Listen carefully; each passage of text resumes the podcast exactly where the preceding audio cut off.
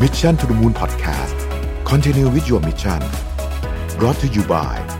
สีจันแป้งม่วงเจนทูคุมมันนานสิบสองชั่วโมงปกป้องผิวจาก พี เอ็ม สองจุดห้า อัปเกรดเพื่อผู้หญิงทุกลุคสิ้นสุดการรอคอยกับ Back on Track Planner สมุดจดรุ่นใหม่ปีสองพันยี่สิบเอ็ดจาก Mission to the Moon ผมอยากชวนทุกท่านกลับมาจดบันทึกชีวิตเปลี่ยนตัวเองให้กลับมาดีที่สุดทำสิ่งนี้ไปพร้อมๆกัน Back on Track สู่เส้นทางที่คุณอยากได้สามารถดูรายละเอียดได้ในเว็บไซต์ของ Mission to the Moon ขอบคุณครับสวัสดีครับยินดีต้อนรับเข้าสู่ Mission to the Moon Podcast นะครับคุณอยู่กับประวิทย์ หาญอุตสาหะครับวันนี้จะมาชวนคุยเรื่องภาพใหญ่ของเศรษฐกิจไทยนะครับหลังจากเราตื่นเต้นกับข่าวของวัคซีนนะฮะจากไฟเซอร์ไปแล้วก็ตลาดหุ้นก็ดีดกันทั่วโลกเลยนะครับเรียกว่า เอ่อ เป็นข่าวดีที่สุดในรอบสิบเดือนก็ว่าได้เนี่ยนะครับแต่อย่างไรก็ดีเนี่ยเราต้องไม่ลืมว่าปัญหาพื้นฐานของเศรษฐกิจไทยที่เคยมีมาก่อนโควิดเนี่ยนะครับก็ยังคงมีอยู่นะฮะวันนี้จะมาชวนคุยกันเรื่องนี้นะครับโดยผมเอารีเสิร์ชมาจาก เค เค พี นะครับเกียรตินาคินภัทระนะครับก็เป็นรีเสิร์ชความยาวประมาณสักสิบกว่าหน้านะฮะพูดพูดพูดเรื่องว่าเศรษฐกิจไทยเนี่ยกลับไม่ได้ไปไม่ถึงหากไม่พึ่งเทคโนโลยีนะครับซึ่งซึ่งผมคิดว่ามันมีมุมมองที่น่าสนใจมากนะฮะรีเสิร์ชฉบับนี้นะครับเรามาค่อยๆแงะกันไปทีละนิดนึงนะครับถ้าหากว่าเรามองดูนะครับว่าเอาตลาดหุ้นไทยแล้วกันเนี่ยตลาดหุ้นไทยเนี่ยนะครับจะเห็นว่าฟื้นตัวช้ากว่า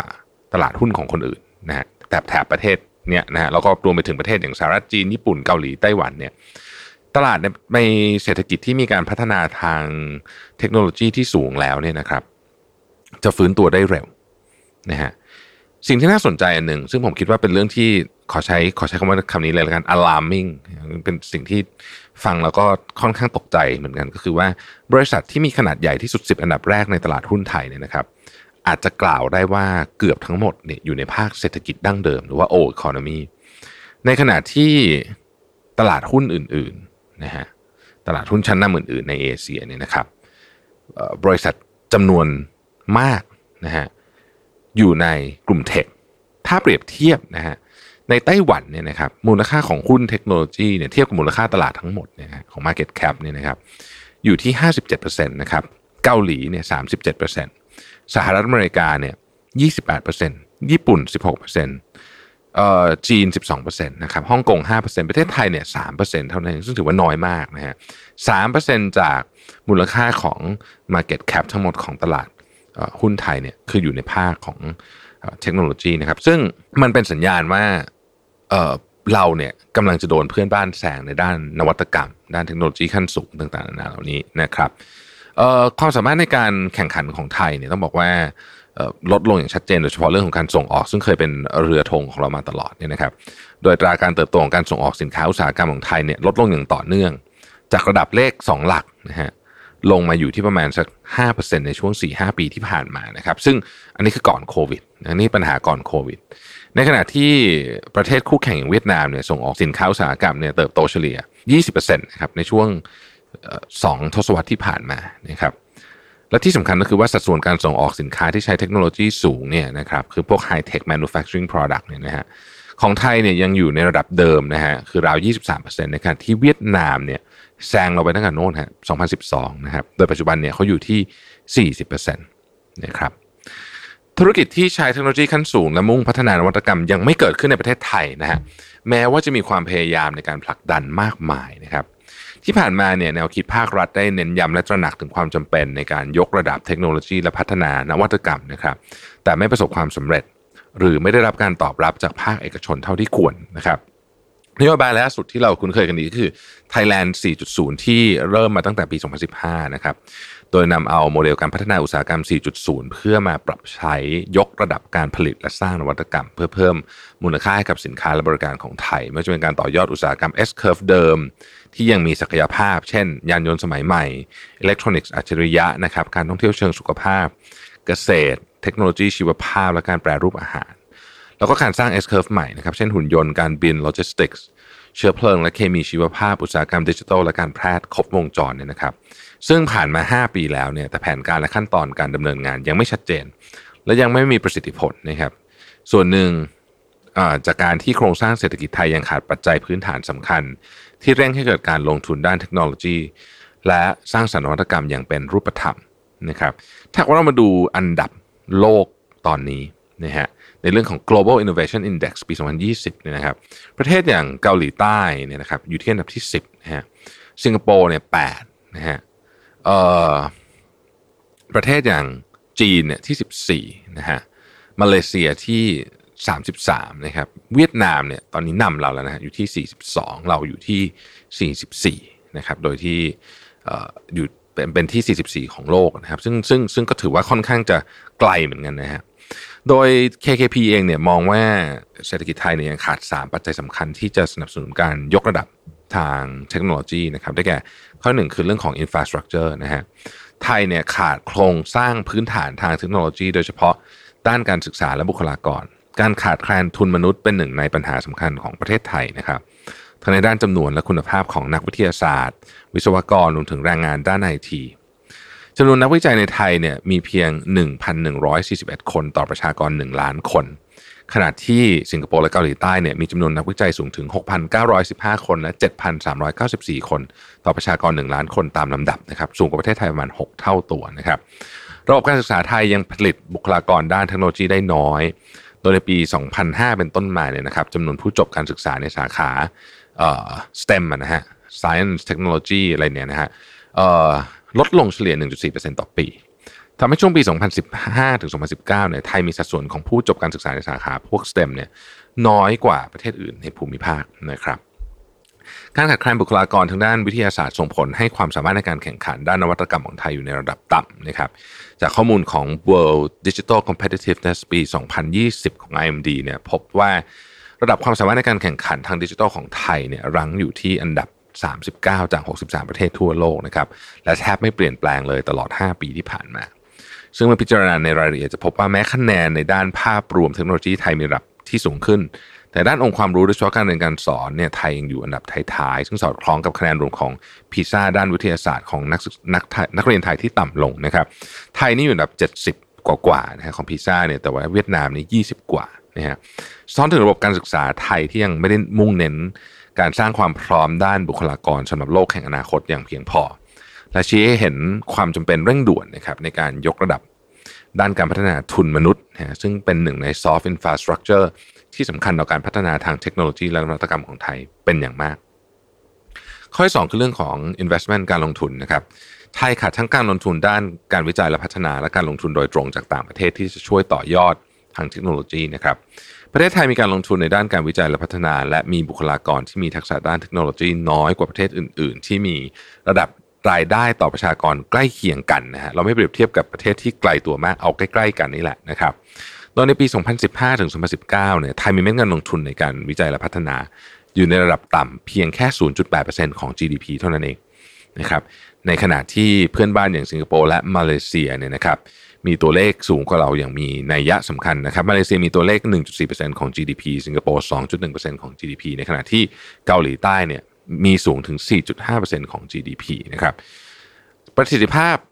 ของการผลิตนวัตกรรมยิ่งต่ำกว่าเมื่อวัดจากจำนวนการจดสิทธิบัตรต่อจำนวนประชากรนะครับโดยไทยสามารถผลิตได้เพียงสามสิบห้าสิทธิบัตรต่อประชากรหนึ่งล้านคนต่ำกว่าค่าเฉลี่ยของกลุ่มประเทศรายได้ปานกลางขั้นสูงนะครับคือหนึ่งร้อยเจ็ดสิบเอ็ดสิทธิบัตรต่อประชากรหนึ่งล้านคนถึงห้าเท่าเลยทีเดียวนะครับขณะที่มาเลเซียเนี่ยมีการจดสิทธิบัตรสูงถึงหนึ่งร้อยยี่สิบหกต่อประชากรหนึ่งล้านคนสูงกว่าประเทศไทยอยู่หลายเท่าตัวทีเดียวในขณะที่ foreign direct investment นะครับคือการลงทุนจากต่างประเทศเนี่ยในระยะหลังก็ไม่เอื้อต่อการถ่ายทอดเทคโนโลยีด้วยนะครับ เอฟ ดี ไอ ที่เข้ามาอย่างประเทศไทยมีสัดส่วนลดลงอย่างต่อเนื่องเมื่อเทียบกับประเทศอื่นในอาเซียนนะครับเรื่องนี้เป็นเรื่องที่ค่อนข้างน่าเป็นห่วงอีกเรื่องหนึ่งนะครับและส่วนใหญ่ยังเข้ามาในอุตสาหกรรมที่ไม่ได้ใช้เทคโนโลยีอย่างเข้มข้นโดยเฉพาะในภาคการเงินและอสังหาริมทรัพย์ที่มีส่วนสัดส่วนเพิ่มสูงขึ้นในขณะที่ทศวรรษก่อนหน้าไทยได้รับเลือกเป็นฐานการผลิตที่สำคัญของบริษัทชั้นนำของโลกและได้รับเงินลงทุนโดยตรงจากต่างประเทศเข้ามาสู่ภาคการผลิตจำนวนมากซึ่งเป็นอุตสาหกรรมที่ต้องมีการพัฒนาเทคโนโลยีอย่างต่อเนื่องเพื่อเพิ่มผลิตภาพแต่ไทยพลาดโอกาสในการเรียนรู้และต่อยอดเทคโนโลยีเพื่อสุดท้ายแล้วสามารถสร้างนวัตกรรมของประเทศเราเองได้นะครับจากความไม่พร้อมด้านบุคลากรและการลงทุนในการทำ อาร์ แอนด์ ดี นั่นเองนะฮะ ข้อที่สามคือ incentive ครับซึ่งเป็นประเด็นที่ผมคิดว่าสำคัญมากเวลาเราอยากจะพัฒนาประเทศไปทางไหนเนี่ยโครงสร้างผลตอบแทนมันต้องจูงใจนะครับประเทศไทยเนี่ย เค เค พี Research มองว่าเศรษฐกิจไทยไม่ได้เอื้อให้เกิดการพัฒนานวัตกรรมในวงกว้างนะครับเอ่อ เค เค พี เนี่ยมองว่าอุปสรรคที่สำคัญที่สุดในการพัฒนาระดับเทคโนโลยีของไทยมาจากระบบผลตอบแทนที่ไม่เอื้อให้เกิดการทำ อาร์ แอนด์ ดี ซึ่งโดยธรรมชาติต้องใช้เงินทุนจำนวนมากและมีอัตราการล้มเหลวสูงนะครับโดยเฉพาะเมื่อเปรียบเทียบกับการสะสมและป้องกันอำนาจนะฮะหรือว่า market power ที่มีแนวโน้มใช้ผลตอบแทนสูงกว่าในบริบทของประเทศไทยงานวิจัยที่ผ่านมาชี้เห็นว่าโครงสร้างทางเศรษฐกิจไทยในปัจจุบันหลายอุตสาหกรรมมีผู้เล่นน้อยรายมี barrier of entry สูงมากและมีการกระจุกตัวของผลกำไรสูงนะครับสอดคล้องกับการจัดอันดับการแข่งขันของตลาดในประเทศนะฮะซึ่งไทยมีลำดับแย่ลงเรื่อยๆนะครับในขณะที่เวียดนามมีลำดับดีขึ้นเรื่อยๆนะครับไทยเนี่ยในช่วงปี สองพันสิบเจ็ดถึงสองพันสิบเก้า เนี่ยนะครับเราหล่นจากอันดับที่ห้าสิบแปดเป็นอันดับที่หกสิบห้างานวิจัยที่ผ่านมาเนี่ยชี้เห็นว่าการมีอำนาจตลาดสูงนะฮะเป็นข้อจำกัดด้านการพัฒนาเทคโนโลยีและนวัตกรรมพูดง่ายๆคือยิ่งมีการผูกขาดตลาดมากเท่าไหร่เนี่ยนะครับยิ่งทำให้การพัฒนาเทคโนโลยีและนวัตกรรมเนี่ยมันเกิดขึ้นยากขึ้นเท่านั้นเนื่องจากบริษัทรายใหญ่เนี่ยมีรายรับและกำไรสูงจากอำนาจตลาดและไม่มีแรงจูงใจในการลงทุนเพื่อเพิ่มประสิทธิภาพการผลิตและพัฒนานวัตกรรมเอาเงินไปปกป้องตลาดปกป้องส่วนแบ่งตลาดได้กำไรเยอะกว่านะครับได้กำไรเยอะกว่าการทำ อาร์ แอนด์ ดี จึงมีแนวโน้มที่จะแสวงหาและรักษาอำนาจตลาดผ่านกลไกและเครือข่ายต่างๆทั้งในและนอกตลาดมากกว่าจะมาลงทุนเพื่อพัฒนาเทคโนโลยีและนวัตกรรมนะครับนวัตกรรมก็เลยไม่เกิดนั่นเองอีกเรื่องหนึ่งก็คือความอ่อนแอในการคุ้มครองทรัพย์สินทางปัญญานะครับหรือ intellectual property rights นะครับและก็ระเบียบที่ยุ่งยากสำหรับการตั้งธุรกิจสตาร์ทอัพในไทยยิ่งเพิ่มต้นทุนการวิจัยและพัฒนาในประเทศเข้าไปใหญ่เลยนะครับเราจะเห็นว่าสตาร์ทอัพในไทยจำนวนมากเนี่ยไปจดทะเบียนที่สิงคโปร์นะครับการคุ้มครองทรัพย์สินทางปัญญานับเป็นจุดอ่อนที่สุดในด้านกฎหมายทางธุรกิจของไทยเมื่อเปรียบเทียบกับกฎระเบียบด้านอื่นนะฮะขณะที่ไทยถูกจัดในอันดับท้ายๆของการคุ้มครองทรัพย์สินทางปัญญาระหว่างประเทศสะท้อนต้นทุนที่มองไม่เห็นในการลงทุนวิจัยและพัฒนาที่ผลลัพธ์อาจถูกนำไปลอกเลียนแบบโดยคู่แข่งนะครับอีกเรื่องหนึ่งก็คือบทบาทของสตาร์ทอัพนะฮะที่มีความโดดเด่นในด้านเทคโนโลยีและนวัตกรรมและมีกำลังมีความสำคัญเพิ่มขึ้นทั่วโลกกับพบข้อจำกัดด้านกฎระเบียบทางธุรกิจของไทยอยู่มากนะครับทั้งในแง่ของการตีกรอบภาคธุรกิจที่อยู่ในข่ายที่รับการส่งเสริมการลงทุนที่อยู่ในวงจำกัดนะครับความยุ่งยากในการจ้างบุคลากรต่างประเทศทั้งรูปแบบของวีซ่าและจำนวนที่อาจจะจ้างได้นะครับซึ่งเรื่องนี้เนี่ยต้องบอกว่าผมเจอกับตัวเองนะก็ก็ก็ค่อนข้างจะเห็นเห็นด้วยมากๆว่าเรามีเรามีเรามีความวุ่นวายเรื่องกฎระเบียบที่ไม่จำเป็นค่อนข้างเยอะนะครับความเสียเปรียบด้านภาระภาษีของธุรกิจสตาร์ทอัพที่จดทะเบียนในไทยนะครับโดยเฉพาะภาษีจากการควบรวมกิจการนะครับส่งผลให้ไทยเนี่ยไม่มีอีโคซิสเต็มที่เหมาะสมกับธุรกิจสตาร์ทอัพและไทยยังมีจำนวนธุรกิจสตาร์ทอัพที่ค่อนข้างน้อยขณะที่เม็ดเงินลงทุนด้านสตาร์ทอัพเป็นลำดับท้ายของอาเซียนเลยนะครับโดยมีเม็ดเงินลงทุน วี ซี เนี่ยเพียง หนึ่งจุดสามแสนล้านดอลลาร์นะครับอีกทั้งยังไม่มียูนิคอร์นนะฮะทั้งที่ประเทศเพื่อนบ้านเราเนี่ยมียูนิคอร์นกันไปเยอะมากแล้วนะครับเราไม่มียูนิคอร์นแม้แต่บริษัทเดียวซึ่งยังห่างไกลจากเป้าหมายของสำนักงานนวัตกรรมแห่งชาติที่มุ่งหวังให้ไทยติดหนึ่งในสิบของ Startup Nation เป็นอย่างมากนะฮะถ้าเรามาดูประเด็นนี้เนี่ยเราก็จะเห็นว่าเรื่องนี้เนี่ยเราแหมต้องต้องต้องต้องแก้ไขกันอีกเยอะนะครับในเอเชียเนี่ยถามว่ามียูนิคอร์นอยู่ที่ไหนบ้างนะครับที่สิงคโปร์มีหกนะครับที่อินโดนีเซียมีห้าเวียดนามมีหนึ่งนะครับฟิลิปปินส์มีหนึ่งนะครับแล้วก็ประเทศไทยเราเนี่ยถ้าพูดถึงเงินลงทุนของ วี ซี เนี่ยต่ำกว่าสิงคโปร์ต่ำกว่าอินโดนีเซียต่ำกว่าเวียดนามต่ำกว่ามาเลเซียและต่ำกว่าฟิลิปปินส์นะครับเศรษฐกิจไทยเนี่ยเสี่ยงติดลมนะฮะหากไม่เปิดช่องว่างทางเทคโนโลยีและนวัตกรรมนะครับสามความเสี่ยงที่ประเทศไทยเนี่ยนะครับหากไม่เร่งพัฒนาความพร้อมและความสามารถในการแข่งขันด้านเทคโนโลยีเนี่ยนะครับเกินที่หนึ่งก็คือว่าธุรกิจเดิมที่ไม่ยอมเปลี่ยนแปลงเนี่ยจะล้มหายไปแบบไม่ได้ตั้งตัวเลยทีเดียวนะฮะคือแบบเร็วมากเราเห็นการเปลี่ยนแปลงธุรกิจในรอบสิบปีที่ผ่านมาเนี่ยเร็วขึ้นกว่ายุคเมื่อศตวรรษที่ยี่สิบเยอะมากนะครับผมยกตัวอย่างนี้แล้วกันนะครับให้ให้ท่านเห็นภาพในยุคก่อนหน้านี้เนี่ยอาจจะสักห้าสิบปีก่อนหน้านี้เนี่ยนะครับอายุเฉลี่ยของบริษัทที่อยู่ใน เอส แอนด์ พี ไฟว์ฮันเดรดเนี่ยคือประมาณเจ็ดสิบปีตอนนี้อายุเฉลี่ยของบริษัทที่อยู่ใน เอส แอนด์ พี ไฟว์ฮันเดรดนี่ประมาณสิบเอ็ดปีนะครับนั่นหมายถึงว่าธุรกิจเดิมไม่ว่าจะใหญ่จะเล็กเนี่ยนะครับมีโอกาสถูก disrupt ได้อย่างรวดเร็วมากนะฮะถ้าไม่ปรับตัวนะครับข้อที่สองนะครับเศรษฐกิจไทยจะดึงดูดการลงทุนโดยตรงจากต่างประเทศได้น้อยลงและมีความเสี่ยงต่อการย้ายฐานการผลิตออกไปประเทศเพื่อนบ้านมากขึ้นซึ่งเราเริ่มเห็นบริษัทจำนวนมากหลายบริษัทแล้วกันย้ายออกไปแล้วนะครับล่าสุดก็เป็นบริษัทเทคโนโลยีขนาดใหญ่ของญี่ปุ่นก็ย้ายออกไปบริษัทอิเล็กทรอนิกส์ของไทยนะขนาดใหญ่ของญี่ปุ่นที่ย้ายออกไปนะครับไทยกำลังเผชิญสถานการณ์ด้านค่าจ้างแรงงานที่เพิ่มสูงขึ้นจากภาวะประชากรวัยทำงานที่หดตัวและยังสูญเสียความได้เปรียบในเชิงอุตสาหกรรมที่ใช้แรงงานเข้มข้นให้กับประเทศอื่นในอาเซียนที่มีค่าแรงต่ำกว่าจะเห็นได้ว่าช่วงปีที่ผ่านมาเนี่ยค่าแรงของไทยเนี่ยสูงเป็นอันดับต้นๆของอาเซียนนะครับเป็นรองก็แค่สิงคโปร์มาเลเซียและบรูไนเท่านั้นเองนะครับและสูงเป็นประมาณสองเท่าของค่าแรงขั้นต่ำที่เวียดนามที่ประชากรวัยแรงงานกำลังขยายตัวตลาดก็มีขนาดใหญ่ขึ้นสามารถดึงดูดเม็ดเงินการลงทุนจากต่างประเทศได้มากขึ้นเวียดนามกำลังกลายเป็นจุดหมายปลายทางใหม่ของ เอฟ ดี ไอ ที่จะย้ายเข้ามาในอาเซียนแทนไทยนะครับจากสิทธิประโยชน์ของข้อตกลงทางการค้าเสรีและฐานการผลิตสินค้าอิเล็กทรอนิกส์ที่มีแนวโน้มเติบโตไปตามความก้าวหน้าของเทคโนโลยีเกมการช่วงชิงอำนาจบนเวทีโลกระหว่างสหรัฐกับจีนนำมาซึ่งสงครามการค้าและมาตรการกีดกันการค้าระหว่างกันและส่งผลให้บริษัทข้ามชาติหลายรายที่มีจีนเป็นฐานการผลิตเดิมจำเป็นต้องมองหาฐานการผลิตใหม่นะครับเพื่อลดความเสี่ยงในระยะยาวกลุ่มประเทศในอาเซียนเนี่ยเป็นกลุ่มประเทศที่มีห่วงโซ่การผลิตและตลาดที่ผูกพันกับทั้งจีนทั้งสหรัฐจึงเป็นเป้าหมายใหม่ของ เอฟ ดี ไอ โดยเฉพาะเวียดนามนะครับที่ได้ประโยชน์จากความตกลงการค้าเสรีระหว่างเวียดนามและสหภาพยุโรปนะฮะหรือแม้แต่ในอนาคตจาก ซี พี ที พี พี ที่เวียดนามเข้าร่วมนะครับซึ่งคิดเป็นขนาดเศรษฐกิจรวม สิบสามเปอร์เซ็นต์ ของ จี ดี พี โลกนะครับในขณะที่ไทยยังไม่มีความตกลงเรื่องนี้นะครับทั้งทางการค้าตลาดหลักทั้งสหภาพยุโรปและสหรัฐนะครับยิ่งไปกว่านั้นเนี่ยแม้ว่าสถานการณ์โควิดนะฮะในเวียดนามยังยังไม่สู้ดีนักเนี่ยนะครับแต่ว่ามูลค่าการส่งออกของเวียดนามเนี่ยฟื้นตัวกลับมาได้รวดเร็วกว่าไทยซึ่งเป็นผลมาจากการส่งออกสินค้าอิเล็กทรอนิกส์ซึ่งเป็นสินค้าที่ยังขยายตัวได้และเป็นอุตสาหกรรมที่มีแนวโน้มเติบโตสูงนะครับส่วนทางกับไทยที่มีการส่งออกสินค้าอิเล็กทรอนิกส์ในสัดส่วนที่ต่ำกว่าตั้งแต่ปีสองพันสิบสองมูลค่าการส่งออกในอุตสาหกรรมอิเล็กทรอนิกส์ของเวียดนามขยายตัวสูงกว่าไทยและปัจจุบันเนี่ยสูงกว่าประเทศไทยถึงสามเท่าตัวนะครับข้อที่สามเป็นเรื่องที่เราพูดกันมาค่อนข้างนานแล้วแต่ว่าก็ยังเป็นเรื่องที่น่าเป็นห่วงอยู่เหมือนเดิมก็คือไทยจะไม่สามารถหลุดพ้นจากกับดักรายได้ปานกลางได้นะครับปัจจุบันไทยกำลังเข้าสู่สังคมผู้สูงอายุและจำนวนประชากรวัยแรงงานเริ่มลดลงแล้วตั้งแต่ปีสองพันสิบห้าเป็นต้นมาขณะที่เป็นที่ประจักษ์ชัดว่าสินค้าส่งออกของไทยเริ่มไม่สามารถแข่งขันในตลาดโลกได้ภายใต้โครงสร้างการผลิตแบบเดิมนะครับซึ่งเสี่ยงนะฮะที่ทำให้ไทยเนี่ยติดกับดักรายได้ปานกลางหรือว่า middle income trap ไปอีกนานแม้ว่าเราจะอยู่ในระดับนี้มาแล้วเนี่ยเกือบสามสิบปีนะครับก็คือว่าเราไม่สามารถที่จะยกระดับรายได้ต่อหัวของประเทศไปสู่ประเทศที่มีรายได้สูงเทียบกับประเทศที่พัฒนาแล้วได้หากไม่มีการเร่งลงทุนเพื่อยกระดับทางเทคโนโลยีหรือเพิ่มความหลากหลายของสินค้าให้เป็นไปตามความต้องการของตลาดโลก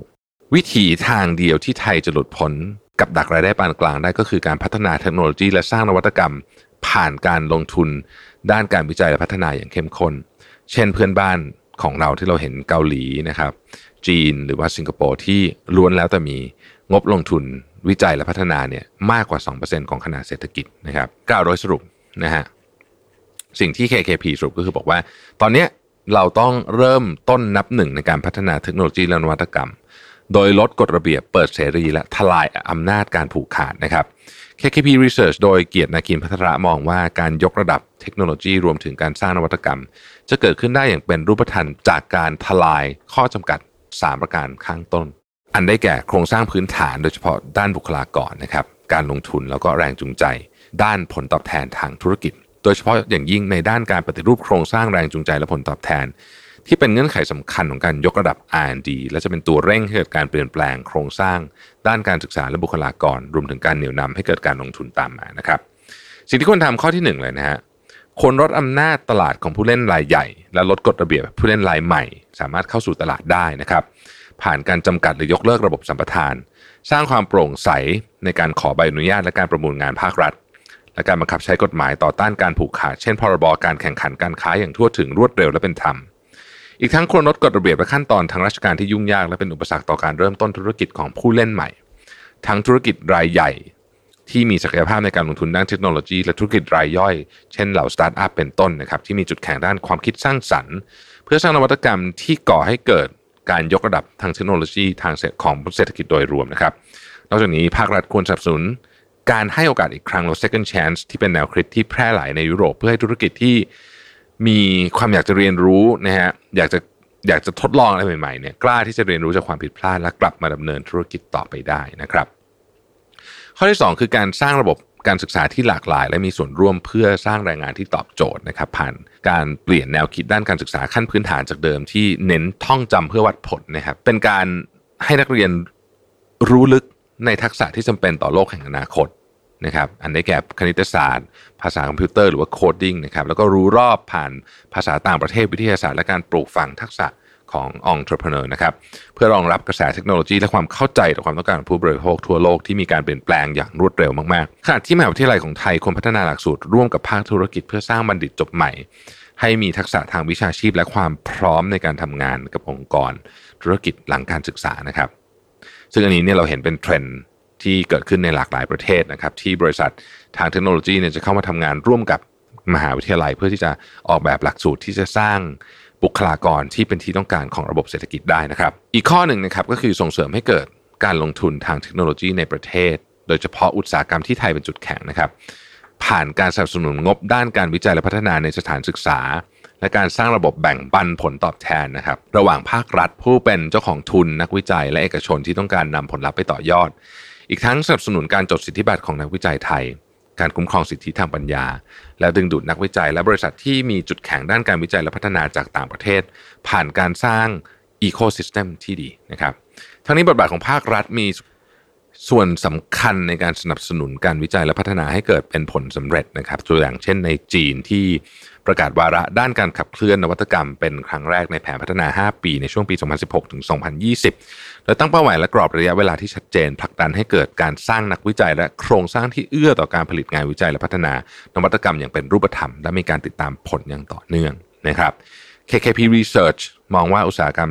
ที่ไทยมีความได้เปรียบและสามารถลงทุนทางเทคโนโลยีและพัฒนานวัตกรรมเพื่อต่อยอดโดยง่ายนะฮะ เอ่อ เป็นตัวอักษรสี่ตัวนะเรียกว่า เฟท เอฟ เอ ที อี นะครับ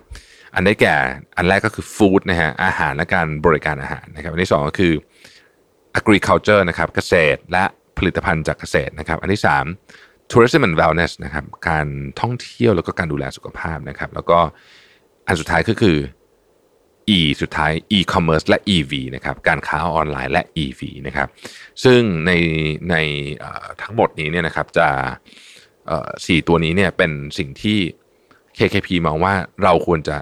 รีบเร่งเข้าไปนะครับเอาเทคโนโลยีเข้าไปตัดไอ้บรรดา red tape ทั้งหลายเนี่ยแล้วก็แล้วก็ทำให้มันเกิดเป็นออกดอกออกผลอย่างรวดเร็วนะครับไม่งั้นเราจะตามประเทศอื่นเขาไม่ทันนะครับอย่าง อี วี เนี่ยนะฮะการเข้ามาของ อี วี เนี่ยก็จะเปลี่ยนทั้งห่วงโซ่ผลิตยานยนต์และเกี่ยวข้องกับธุรกิจพลังงานด้วยนะฮะรายงานฉบับนี้ผมว่าดีมากนะครับใครที่สนใจไปอ่านฉบับเต็มก็สามารถไปโหลดได้ในเว็บไซต์ของ เค เค พี นะครับขอบคุณ เค เค พี Research ครับที่ทำวิจัยชิ้นนี้ที่ทำรายงานชิ้นนี้ออกมานะครับแล้วก็รู้สึกว่าพออ่านแล้วผมก็เป็นห่วงประเทศไทยนะเราคิดว่าเราต้องรีบที่จะพัฒนาตัวเองอย่างรวดเร็วนะครับแล้วก็คงต้องร่วมมือกันหลายฝ่ายแหละนะฮะคงคงจะคงจะไม่สามารถทำโดยใครคนใดคนหนึ่งได้นะครับแต่ในสุดวันนี้เราตระหนักแล้วนะฮะอนาคตเราต้องรีบปรับตัวขอบคุณที่ติดตาม Mission to the Moon นะครับสวัสดีครับ Mission to the Moon Podcast Continue with your mission Presented by สีจันแป้งม่วงเจนทู